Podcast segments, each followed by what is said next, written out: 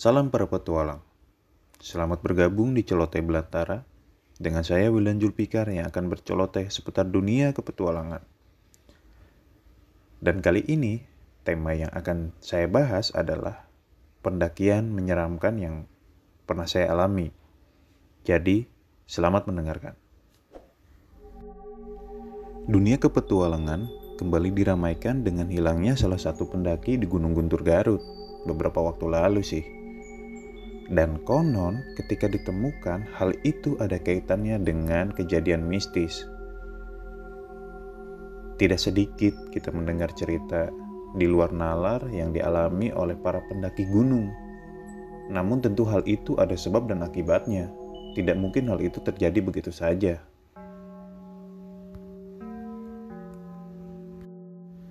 Sebagai seorang pendaki gunung, saya sendiri percaya bahwasanya di gunung terdapat makhluk seperti itu. Bahkan bukan hanya di sana sebenarnya, di mana pun pasti ada. Hanya batasan dunia kita dan mereka yang membedakan. Kembali pada kejadian mistis yang terjadi saat mendaki. Saya akan sedikit bercerita tentang pengalaman pendakian saya yang waktu itu saya merasa kurang nyaman ketika melakukan pendakian itu dalam artian tanda kutip ya. Kayak merasa ada hal-hal yang ya di luar nalar gitu.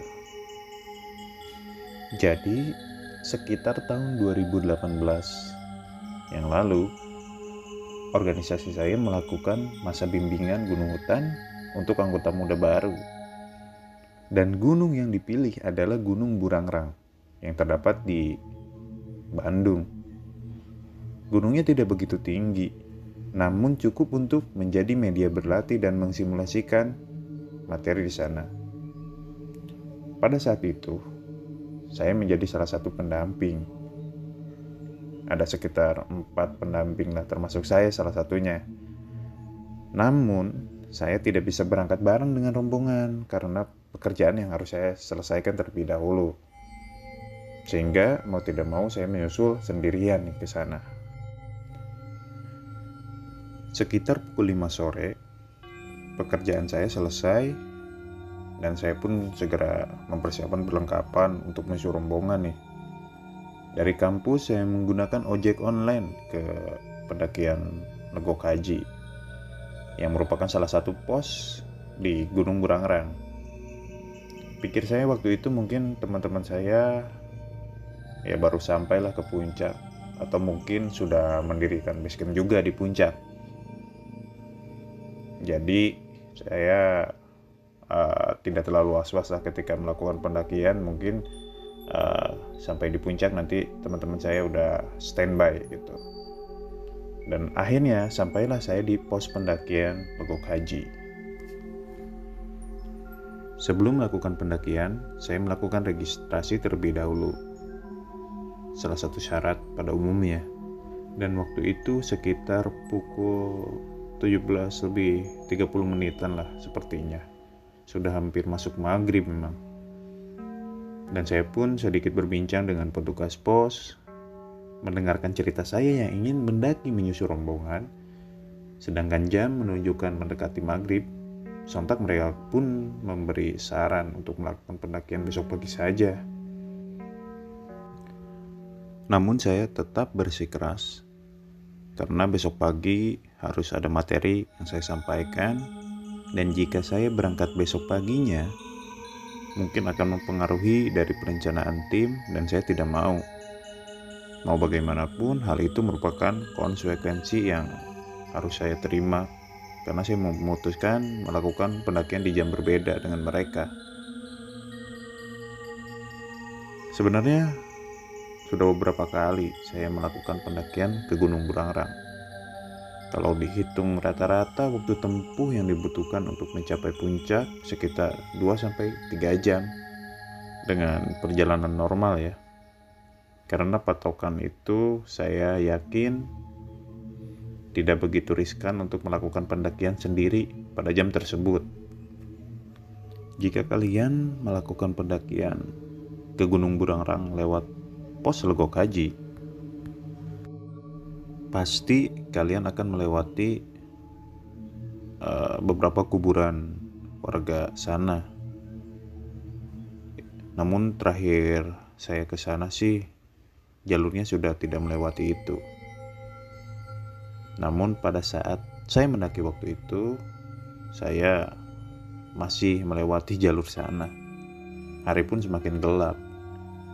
Saya menyalakan senter yang sudah disiapkan sebelumnya. Itu merupakan pendakian pertama saya pada malam hari dan sendiri. Pandangan saya terbatas hanya sejauh cahaya senter untuk melihat jalur dan itu pun tidak seberapa gitu tapi saya tetap melanjutkan pendakian. Pikir saya waktu itu juga, mungkin di perjalanan akan bertemu pendaki lain yang sedang turun atau berkemah, tapi naas. Tidak ada satupun pendaki yang saya temui di sana. Semakin lama, semakin dalam saya menembus belantara Gunung Burangrang. Dan semakin gelap kondisi saat itu. Perasaan saya mulai tidak enak dan tidak nyaman tentunya. Setiap langkahnya seperti ada yang mengawasi, sehingga pikiran saya traveling ke mana-mana. Ya teman-teman juga pasti pernah ngalamin lah ketika kita di situasi yang meresahkan pasti pikiran pun wah ke mana-mana pasti memikirkan hal-hal buruk tentunya dan itu membuat kita tidak fokus jujur Waktu itu saya takut sekali. Ingin rasanya kembali turun ke pos pendakian dan mengikuti saran penjaga pos untuk mendaki besok pagi saja. Tapi waktu itu sudah terlalu jauh dan nyaris setengah perjalanan menuju puncak. Akhirnya tetap saya lanjutkan. Tapi semakin lama, semakin perasaan saya tidak enak. Seperti ada yang benar-benar mengawasi. Padahal saya tahu itu cuma halusinasi saja mungkin. Malam itu sunyi sekali. Tapi kuping saya seakan tajam mendengar semua suara sekecil apa pun. Ibaratnya suara semut pun bisa terdengar waktu itu. Sedangkan jantung saya berdetak begitu cepat karena panik dan ingin segera sampai puncak. Bahkan selama mendaki, saya hanya berhenti satu kali karena sudah sangat lelah. Namun itu sebentar karena ya perasaan was-was dan tidak nyaman berlama-lama untuk diam gitu. Dan langsung saya melanjutkan pendakian kembali. Selama pendakian dalam hati saya terus berdoa agar perasaan takut itu tidak semakin besar dan pemikiran tentang hal-hal buruk pun tidak menjadi-jadi itu sehingga bisa membuat saya semakin tidak fokus. Namun waktu itu benar-benar tidak berpengaruh apa pun. Mungkin karena panik kali ya. Dan rasa takut itu pun benar-benar makin besar gitu. Hampir dua jam saya mengalami situasi yang bagi saya menegangkan Saya melakukan pendakian tidak berani sama sekali menengok ke kiri, ke kanan, apalagi ke belakang.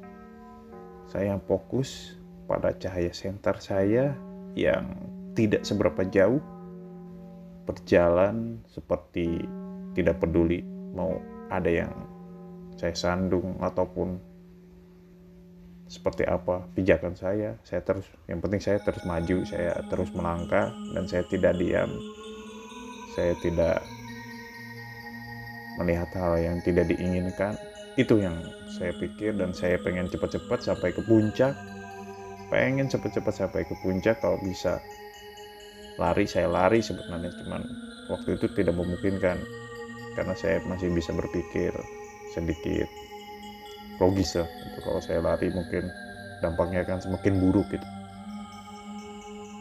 Setelah sekitar dua jam kurang lah saya melakukan pendakian itu sampailah saya di puncak Burangrang. Melihat banyak tenda dan beberapa orang sedang memasak perasaan saya mulai tenang dan saya bisa mengatur kembali napas saya. Orang-orang yang sekitar di sana melihat saya waktu itu mereka kaget. Kaget dalam artian ya